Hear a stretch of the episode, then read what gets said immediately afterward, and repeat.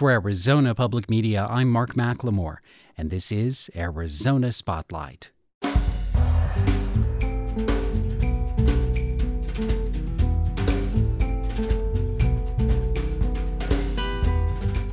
Coming up, the imperiled future of Utah's newest national monument. Meet Mel Johnson Jr., the actor bringing the story of Frederick Douglass to Tucson's Invisible Theater. And author Edie Jarolim shares some intimate stories from her career as a travel writer. Those stories are next on Arizona Spotlight.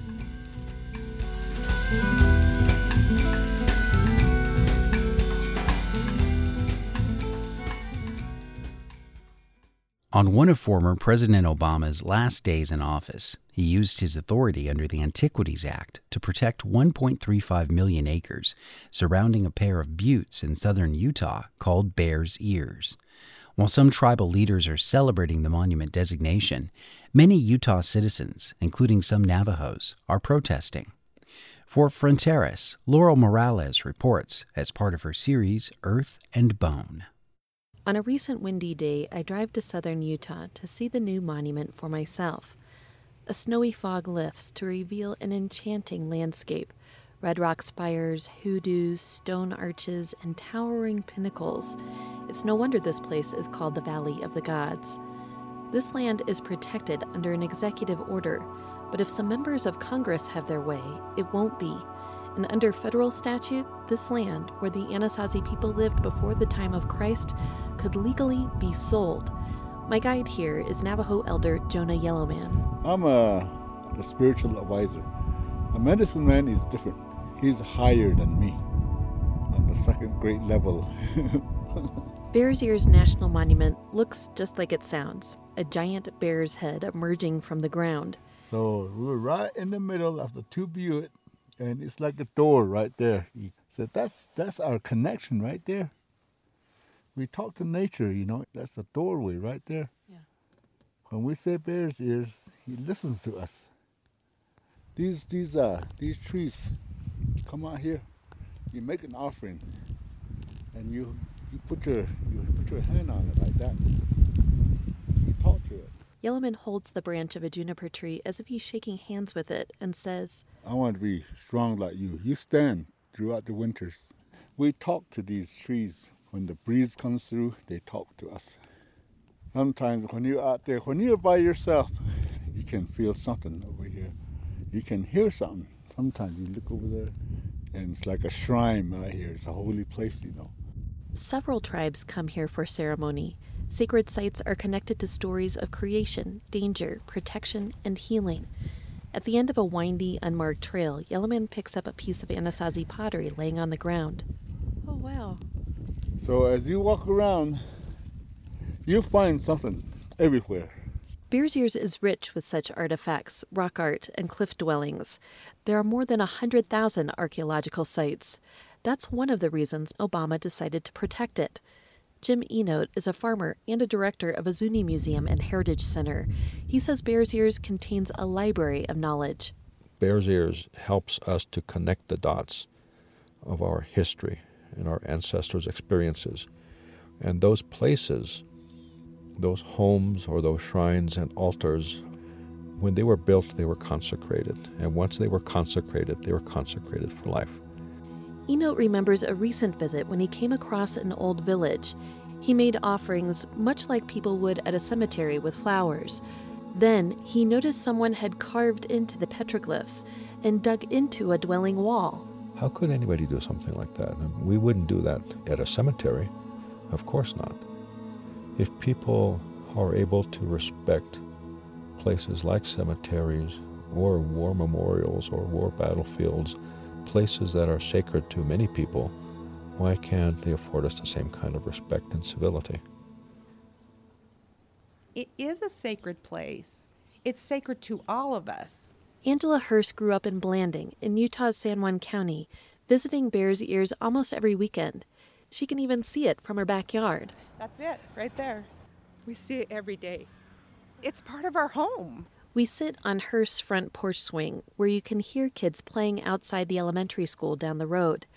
The town of about 3,700 is mostly made up of Mormons who settled here after they were chased out of Mexico for polygamy. Hurst and many of her neighbors don't want a national monument. They worry their farming and ranching land will be taken away. If you look at Blanding on a map, you'll see it's surrounded by public land. I'm afraid that making a monument takes it away from us, makes it so much less accessible to the regular people. Many in Blanding don't trust the federal government. Twice, the FBI decided to crack down on the community for selling stolen artifacts. The feds raided 16 homes and trading posts in the mid 80s. Then, two decades later, came back. Hurst walks me down the street to point to three of her neighbors' homes where arrests were made. They all had guns drawn, and I, and I thought, what in the heck is going on here? I thought it was unconscionable.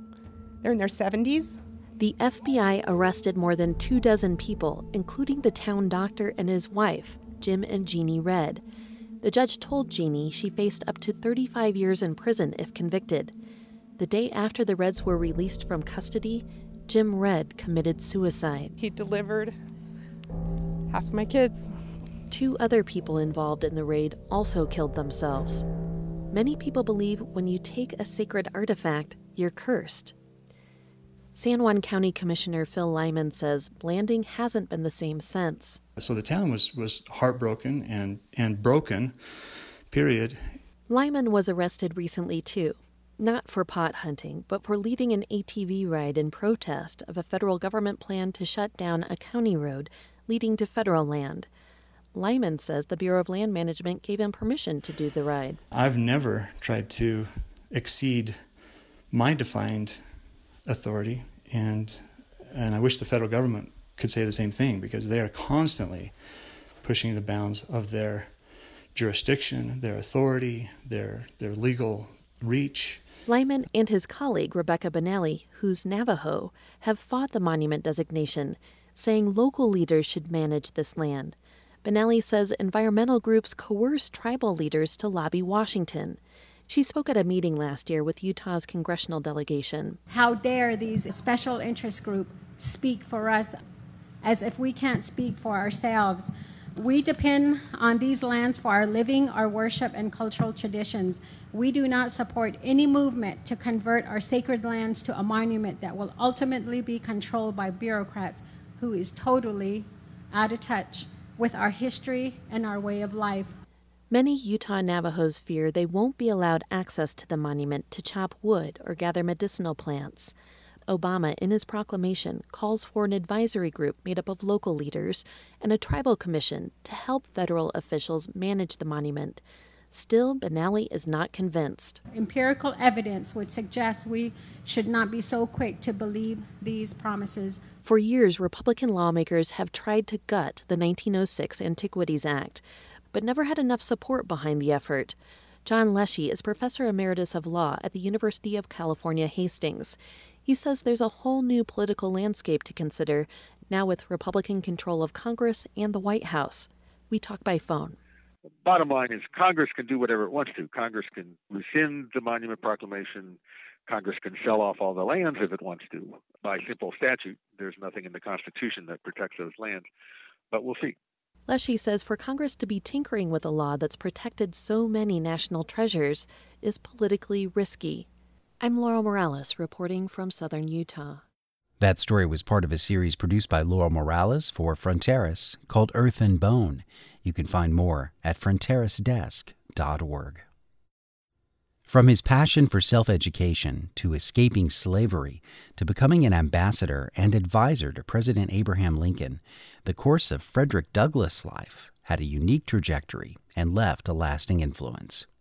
Accomplished stage and screen actor Mel Johnson Jr. will bring Douglass's story to life on stage in Tucson this weekend as a guest of the Invisible Theater. I talked with Johnson about how the one man play Frederick Douglass in the Shadow of Slavery was created and how he first became aware of the man and his legacy. Frederick Douglass was always a part of the fabric of what you learned in school in history, but you never really learned, I never really understood anything about him. I just knew his name. You know, you just and you had that image of this magnificent black man with this lion's mane of hair, and that he was an advisor to Lincoln. That's about as much as I really understood. Tom Dugan, who wrote this piece, uh, and I are really good friends, and I, Tom had written a one man show based on his own life called Oscar to Oscar, and I directed that. And then he said, I'm going to write a piece about Frederick Douglass. And I said, Oh, really? And are you going to do it in blackface? He laughed and he goes, No, I'm writing it for you. And I went, Aye. One man shows, they're so difficult, you know, to be compelling. And I had sort of found a way with Tom. So I said, Well, Tom, let's see. So he started writing it. And he would send it to me as he was going along. And that's when I really found out how compelling Frederick Douglass was and what he did and the reasons why we are talking about him now. How he really believed in working within the system to get things done. And uh, before Obama, you know, I was aligning him with Colin Powell because, you know, he sort of got used like Colin Powell did, President Hayes. So it was this fascinating story what part of Douglass's life does the play cover? Because from slave to abolitionist to statesman, there's so much ground to cover and so many things to absorb. How did you and Tom Dugan choose what part to shine a light on? Well, what was wonderful is it takes place when he's the minister to Haiti. And he is re editing his third draft of his autobiography so it gives us license to really cover his entire life. So we bookend with him in a sort of timeless state in a spotlight talking about progress and compromise. Did I really make a difference in this world? And then we choose aspects and times in his life. So we talk about how he escaped from slavery, you know, how he became an abolitionist, a newspaper editor. So we deal with all of these issues with the framework of using his autobiography to take us through this. So it really works very well, and uh, it gets very personal, and we really get a chance to understand who this man really was for the audience. You know, he was quite the orator, quite uh, the entertainer in the sense that he used humor a lot in getting his point across.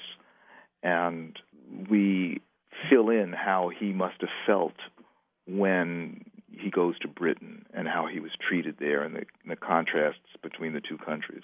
In brief, how was Frederick Douglass received in England?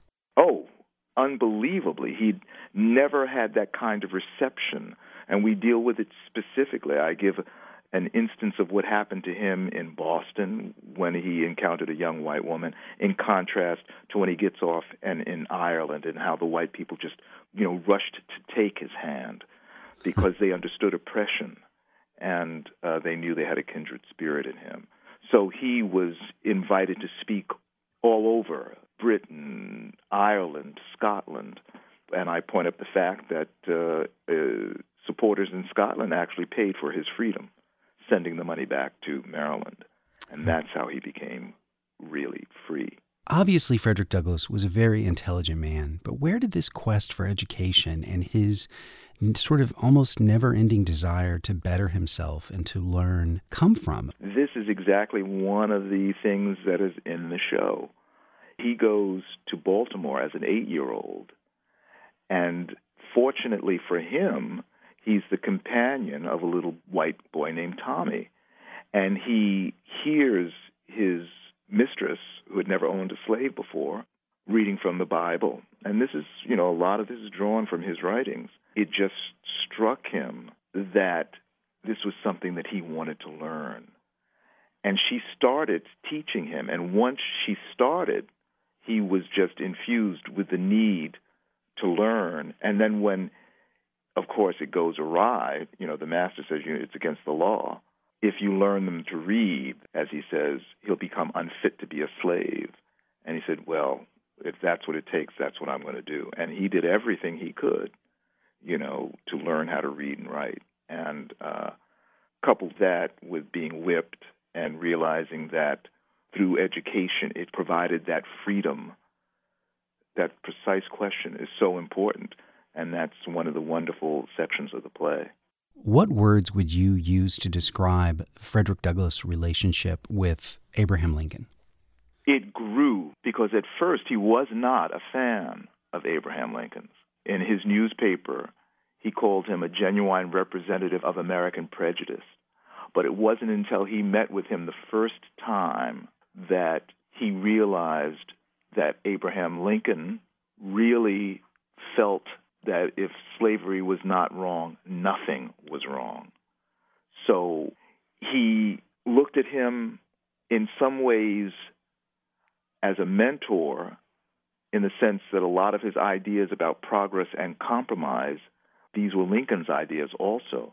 So he used him as an advisor, and then Lincoln learned immensely what it was to be a soldier in the Civil War, fighting and receiving half salary.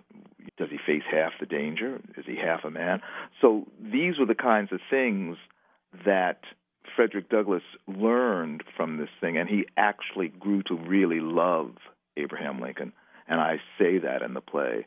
I mean, because he comes away from the right, you know, from the White House from that first meeting, he had an honest conversation with the President of the United States. The first thing he did, Lincoln did, was shut his mouth and listen to Douglass. So these are things you don't expect from a white man in general, and then from the President of the United States. It was just, it was, that was the kind of relationship that he had with Lincoln. It was one of honesty and respect.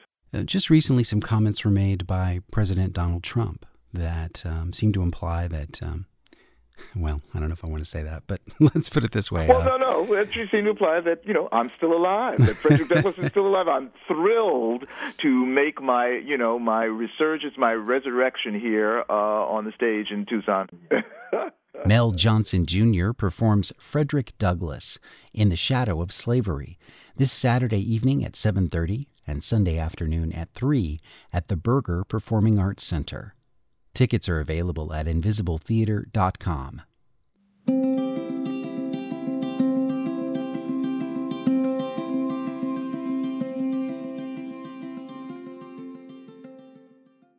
Transplanted Tucsonan Edie Jarolim describes herself as a freelance writer, editor, and gadabout.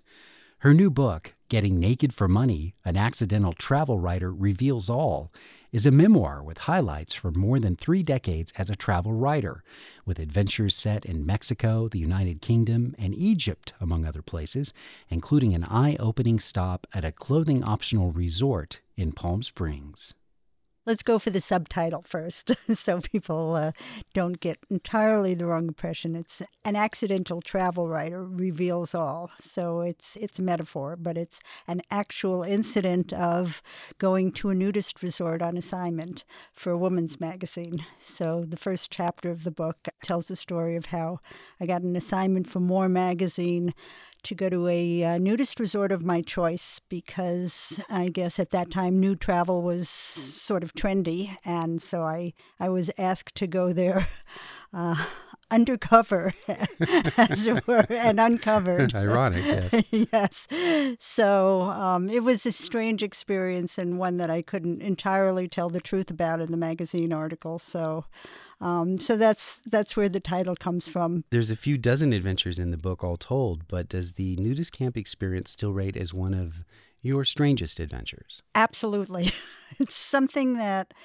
If you had told me, you know, when I decided I wanted to be a writer, that I would take my clothes off in public and go to a nudist resort, I would have said, Are you kidding?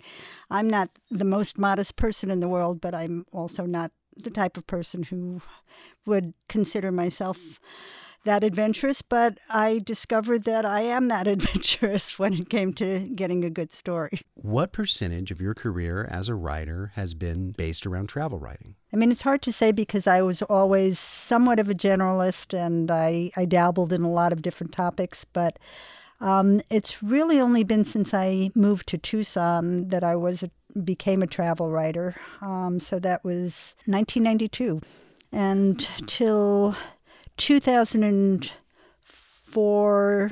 I was pretty much full time travel writer. Um, that was my primary genre of writing. So it sounds like travel came easily to you. There weren't a whole lot of anxieties for you to overcome to pursue this job, or were there? There are always anxieties. I mean, I'm for I'm, some of us. Yeah, I I should say there's in certain ways an irony that somebody who was anxious about travel um, and you know anxious about pretty much everything um, should end up traveling for a living. But um, you know, I, it was compounded by worry that I wouldn't do the assignments right, that I had to prove myself at every time, and you know, getting there at the right time, getting there at the right place. I didn't understand the distances involved in a lot of cases. You know, and the more I did it, the more I realized I enjoyed traveling on my own because I didn't have to worry about other people that I traveled with not enjoying what I needed to do. But you Um, pick up friends along the way. That's Oh, yeah. one of the entertaining things is the the Mhm. revolving sidekicks Yes. that, that come in and out.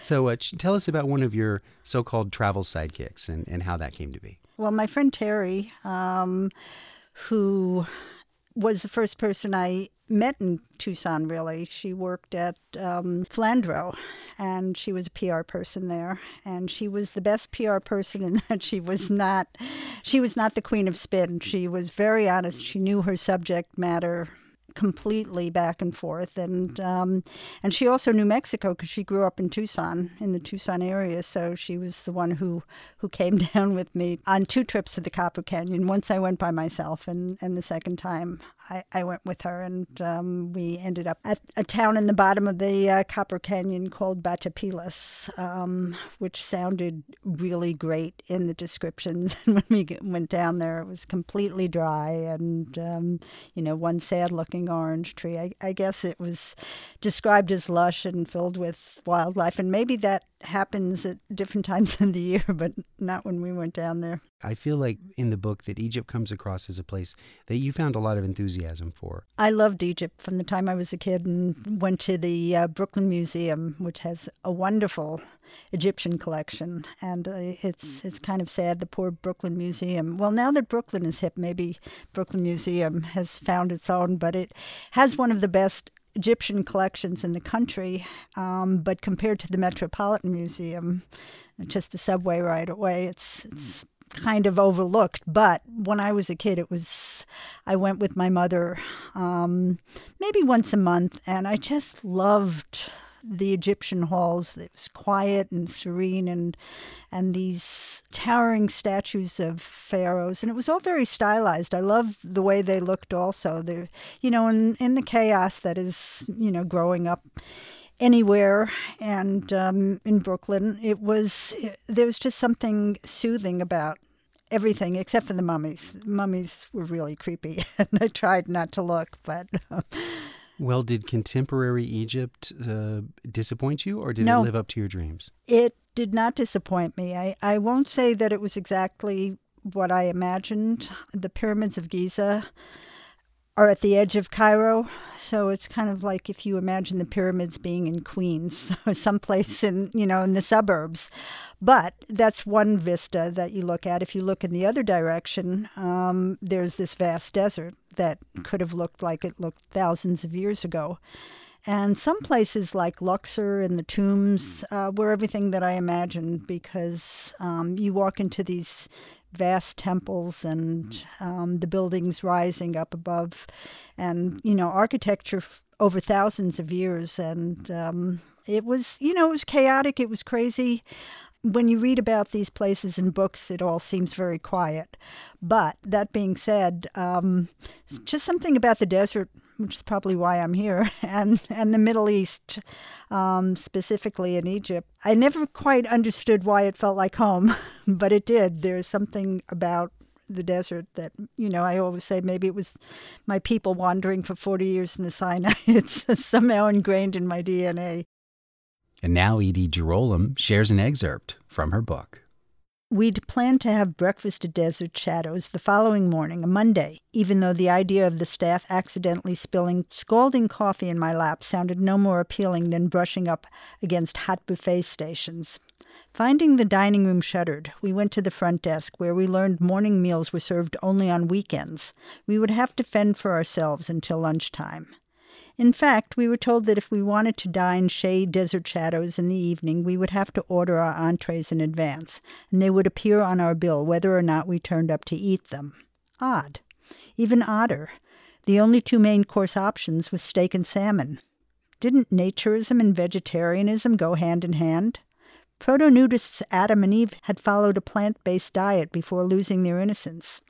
Then again, they would have been better off on a strict paleo regimen, eschewing the apple and sauteing the serpent instead. Dinner order placed, Nicky and I got dressed and headed for a nearby coffee shop, picking up a few supplies for lunch too. Finally, determined to survey a larger nudist sample, we took the plunge into the activities pool, which wasn't very active. Many of the weekend disrobers we'd observed the day before had defected, leaving only the hardcore nudists, mainly men in their 40s and up. I was relieved not to have to chat with any naked teenagers, but sorry that the current range of interview subjects was so narrow. Still, the natives were friendly. Nikki and I easily fell into conversation with a number of naked guys. We learned that we'd arrived too late on the previous day to catch the pool volleyball game. Darn. And that we'd missed the In the Buff karaoke on Saturday night. Double darn. The revelation that we were nudism newbies brought out the solicitousness in the men, who expressed several variations on the theme of, You'll never want to go back to wearing clothes again but maybe it wasn't solicitous so much as salaciousness. Edie Jarolim's new book is Getting Naked for Money An Accidental Travel Writer Reveals All. She'll be one of hundreds of authors participating in the 2017 Tucson Festival of Books, which happens Saturday and Sunday, March 11th and 12th on the University of Arizona campus. Also, next week, Edie Girolom begins teaching a five week course in memoir writing at the Tucson Jewish Community Center. Information is available at tucsonjcc.org. Thank you for listening to Arizona Spotlight. You can also find our podcasts on iTunes. This show originates from the AZPM radio studios. The music is by Calexico. The production engineer is Jim Blackwood. Our executive producer is Peter Michaels. I'm producer and host Mark McLemore.